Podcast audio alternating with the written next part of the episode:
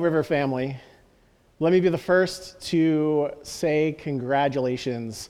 You almost made it through another election cycle. And I wanted to take a moment this morning to, to give us a word about the election. See, if you were around with us during the last cycle in 2016, you'll remember that we took some time to talk about what we call the political spirit. Uh, it's a spirit that wants to infiltrate the church and cause division. And this morning, I'd like to remind us just who we are to be and, and how we are to be in these days leading up to November 3rd and beyond. See, this political spirit shows itself in division, an us versus them mentality, an accusation, and a promotion of a false Messiah. A false prophetic voice emerges, focusing on the shortcomings of man rather than on the goodness of God. And it bears fruit of anger and depression, anxiety, fear, questioning, mocking, and impulsivity. It usually enters in through the gateway of fear and offense, and it's just all around us right now. But this morning, I want to remind you that the fruit of the Spirit is love, joy, peace, patience, kindness, goodness, faithfulness, gentleness, and self control. He himself is the very manifestation of love and forgiveness. So we must enter into our political engagement with discernment, wisdom, and love so that the Holy Spirit's fruit might abound at a time when it is so desperately needed. To that end, we would be wise to remember the advice of John Wesley given over 200 years ago that still rings true today, and I hope that it helps us keep our eyes fixed on Jesus and not just on our desired outcomes. He said to his audience during his day that they were able to go ahead, vote without fee or reward for the person that they most judged worthy. That they were to speak no evil of the person they voted against.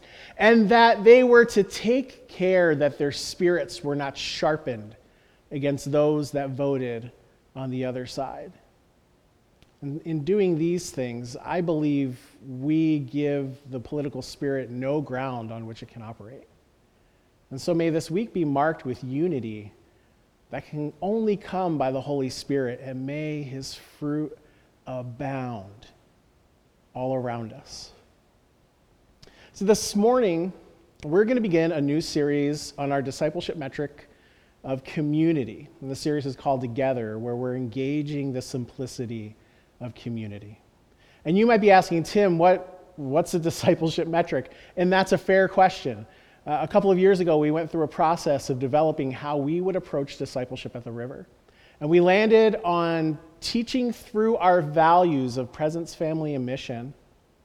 Um, and, and the pieces that we deem to be important aspects of each of those values, so that every person, regardless of age, um, would be able to be a fully given disciple of Jesus.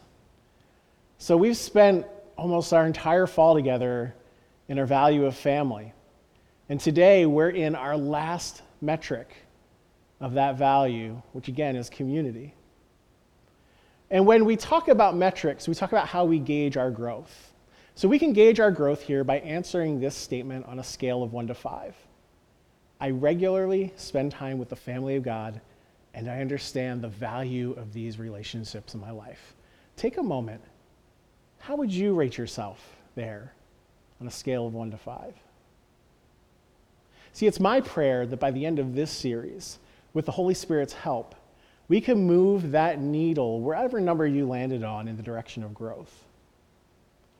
And in order to move ahead in a season honestly, which we've had to reimagine how we engage community. I believe our best answers lie in looking back to the beginning of the church. The church in Acts provides for us a model of community centered around the person of Christ and empowered by the Holy Spirit. Luke, who's the author of Acts, recorded this about their practice of community. He said, They devoted themselves to the apostles' teaching and to fellowship, to the breaking of bread, and to prayer. And today we're going to hone in on that one word devoted. It's a word that means a mutual love and respect for one another.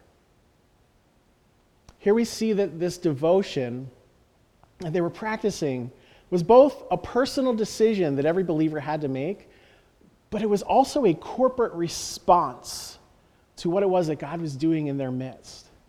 See, they were both learning about the gospel of Jesus and displaying that gospel in their interactions with one another.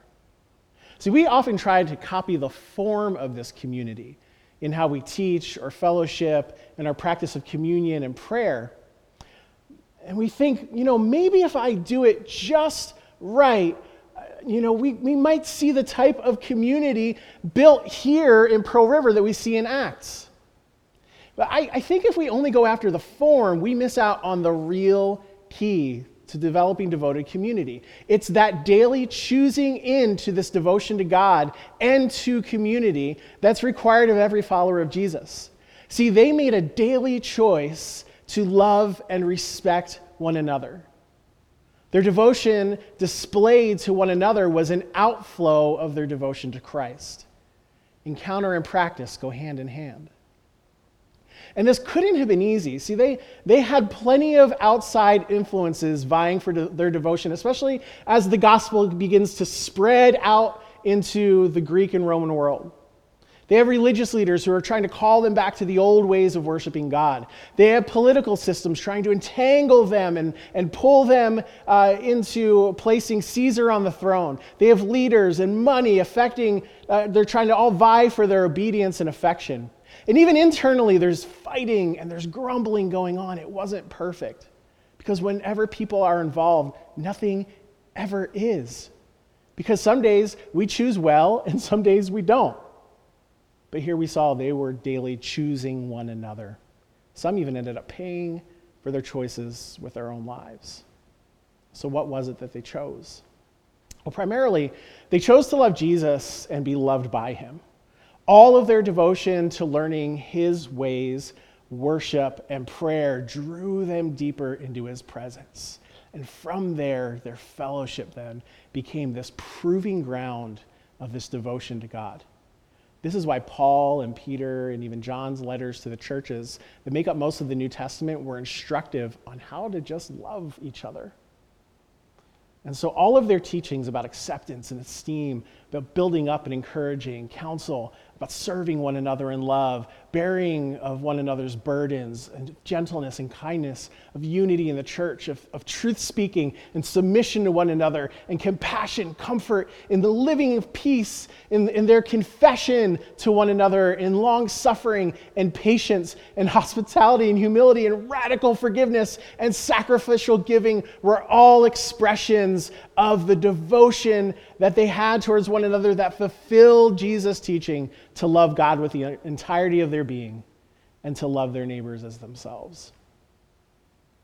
See, there is so much that's vying for our devotion today, just like it vied for their devotion then. And it's not that different. But more than any other time, media and politics, relationships, jobs, they're all jockeying for this place in our lives that's intended by God to be for community. Most harmful of those, I believe, though, is devotion to self, which flies in the face of this call to lay down our lives for the sake of others, to serve one another in love, to think of others more highly than ourselves. See, instead, our love and our respect is given out to people and ideologies that can never return devotion the way that someone in the family of God can. Even our idea of what church could look like can be at odds with the work that Jesus is actually desiring to do in our midst. Dietrich Bonhoeffer, a 20th century theologian, once said The person who loves their dream of community will destroy community, but the person who loves those around them will create community. So we know that we find ourselves in a unique time in history. It's one where we have choices to make regarding community. In this COVID world that we're living in right now. It should challenge us to rethink, to reimagine not just what it means to belong to a community, but how we engage it. To allow the Holy Spirit to strip away all of our preconceived notions of what community ought to look like, that dream of community, in exchange for the church that Jesus is building now as we pursue him together. And if we're going to be a devoted community, then it's not going to be enough to just check in online or show up on a Sunday anymore. We were made for a deeper connection to one another. And it's not easy to choose, especially with all of the restrictions that we've faced that seem to be just keeping us from being physically together. But however, it's impossible now to practice to devotion, this mutual love and respect in isolation. It's impossible. We need each other. Jesus knows that. And deep down, so do we. See, we are called to be a devoted community. So, what do you do? Well, join that river community that meets weekly for fellowship and prayer.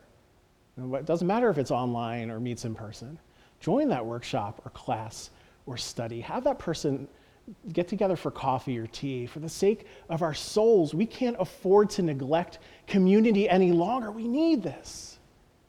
And becoming a devoted community, honestly, it's more than a choice, it's a response to an invitation for more. I want more. So do you. And I'd love to pray for you this morning. And so as you leave this meeting this morning, may you pursue Jesus with everything that you have, fully given to learning about his ways, to worshiping him, and to prayer, so that in turn you might daily choose to walk in devotion toward one another, so that the world will know that Jesus is who he says he is, because you are who he says you are a community centered on him, practicing devotion to one another.